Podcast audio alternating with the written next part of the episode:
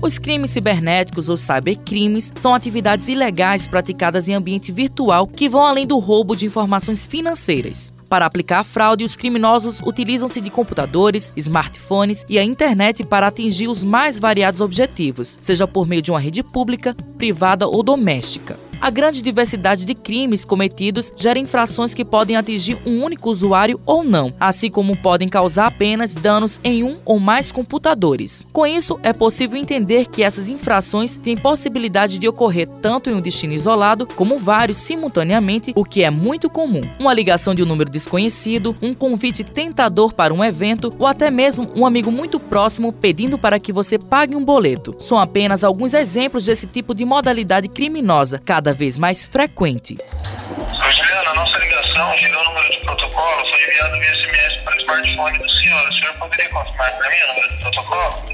Posso sim, peraí, deixa eu só ver aqui uma coisa.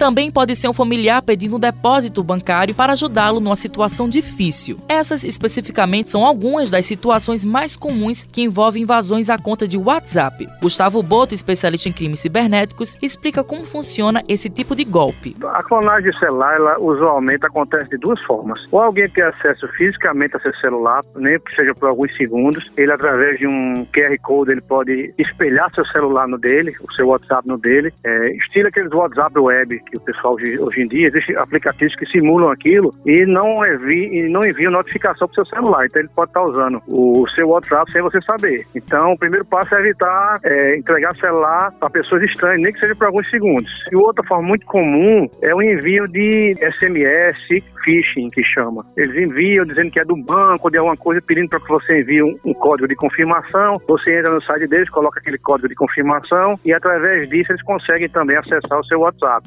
através de aplicativos de hackers que eles têm no computador, no celular dele. Essas são as duas práticas mais comuns de clonagem de WhatsApp. Para o advogado, ao cair nesses golpes, é necessário que o usuário registre a ocorrência em uma delegacia mais próxima e se precaver, comunicando o fato à administradora dos cartões para evitar compras indevidas. Se você perceber que seu, seu WhatsApp está sendo clonado, o primeiro passo é você modificar as senhas. Hoje em dia existem a checagem por duas etapas, por três etapas. A maioria das redes sociais tem isso. Quanto mais etapas você colocar, mais torna o seu celular mais seguro. E uma vez detectada a clonagem, o ideal é que você faça um BO para se prevenir, para provar que o seu celular celular, as mensagens emitidas daquele celular não eram suas, porque geralmente eles podem, o que se usa é para cometerem golpes. O ideal é bloquear os cartões através da instituição financeira e pedir para que sejam emitidos novos cartões. É muito interessante hoje em dia, os próprios cartões têm aqueles sistemas de SMS. Toda vez que utilizar um cartão seu, você recebe uma mensagem de SMS. Isso ajuda bastante a você ter um controle e saber se o seu cartão está sendo utilizado sem o seu conhecimento. E sempre alertando para a prevenção, o advogado Gustavo Boto ressalta quais os cuidados o usuário precisa ter para não cair nesse tipo de fraude. Certificar os sites que estão entrando, bancos, instituição financeira não enviam e-mails para você pedindo senhas, pedindo que você entre em sites para colocar sua senha toda vez que você receber um e-mail nesse sentido, você pode ter certeza que está sendo vítima de um golpe. Verificar pedidos de WhatsApp estranhos dos seus amigos que não são comuns, de você pagar conta, de você mandar dinheiro. Então você também não se certificar disso aí, tentar contactar um amigo pessoalmente para confirmar e estar tá sempre alerta, proteger seu live ele esteja disponível a pessoas estranhas. E é, hoje em dia existem sistemas de, de, de senhas de três etapas, quatro etapas. Quanto mais etapas você conseguir colocar, é chato, mas garante mais a sua segurança.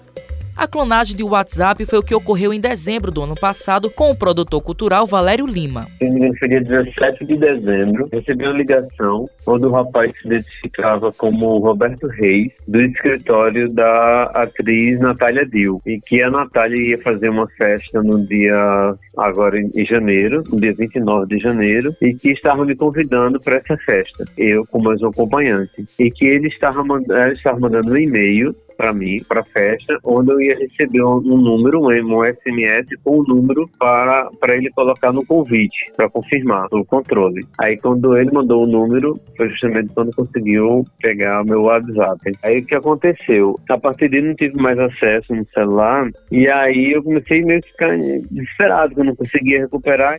Lima ressalta que após o ocorrido, o criminoso começou a pedir dinheiro em nome da vítima através do aplicativo de mensagens. Valério Lima explica quais foram os procedimentos realizados por ele. E aí ele começou a mandar mensagem para um monte de gente, amigos meus, pedindo dinheiro. Eu tenho inclusive vários prints, né? E aí pedindo dinheiro, que a pessoa tá precisando e tal. Quando isso aconteceu, a Oi, ela bloqueou receber minhas mensagens. SMS eu não conseguia receber. Aí eu lá não consegui, eu fui na polícia, fiz uma ocorrência, e aí enquanto isso, um monte de gente me ligando, um monte de gente perguntando. Aí eu fiz um vídeo no Instagram para postar, para pedir as pessoas que não depositassem, que eu não estava pedindo dinheiro. Fiz também, os amigos repostaram também. Conversei com Natália Dil também, liguei para ela também comentando disso, porque como eu tenho uma proximidade com ela, E aí ela ficou sabendo que outra pessoa também dela também tinha aquele mesmo golpe usando o nome dela e que outro rapaz também. E aí, quando ele mandava mensagem pedir dinheiro, ele dizia que ia vencer um boleto. Ele falava que ia pagar um pagamento urgente daqui na conta de outra pessoa. Aí ele dava. Ele tinha contas do Banco do Brasil, Bradesco, Santander e Itaú. Eram os dados com nomes diferentes, de pessoas diferentes.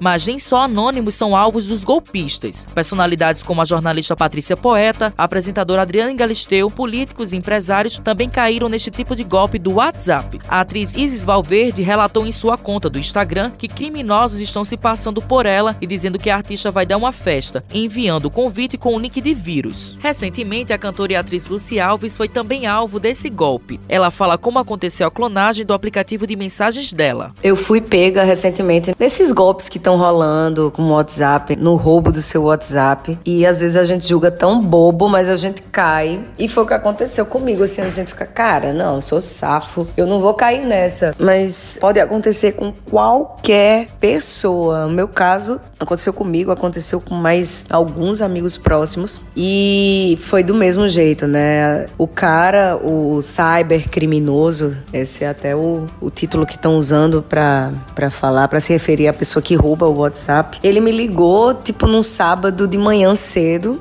né? E eu tava sonolenta. E aí eles enviam um código para você por SMS. Você disponibiliza esse código, esse número que ele enviou para você por SMS. Ele chegou com uma conversa assim, cara, tal. Manda que é para confirmar um convite para um evento X, tal. E eu sou da assessoria de fulano, desse artista que é seu amigo. E para você ver, eu tava tão sonolenta, tão confusa que eu recebi o SMS, eu confirmei. E aí você perde o WhatsApp, né? Então, a dica mais valiosa e é simples, mas é a que mais funciona. Nunca forneça seus dados, em hipótese alguma, para pessoas, números desconhecidos mesmo, porque tá rolando um surto, né? Uma onda com esses crimes. As pessoas, elas conseguem roubar suas informações mais íntimas, mais preciosas, conseguem subornar muitas vezes até as próprias operadoras, então tá muito, muito complicado, é difícil. É, graças a Deus eu recuperei, não sofri danos tão graves assim, mas fica, fica a dica da gente ficar muito, muito, muito ligado.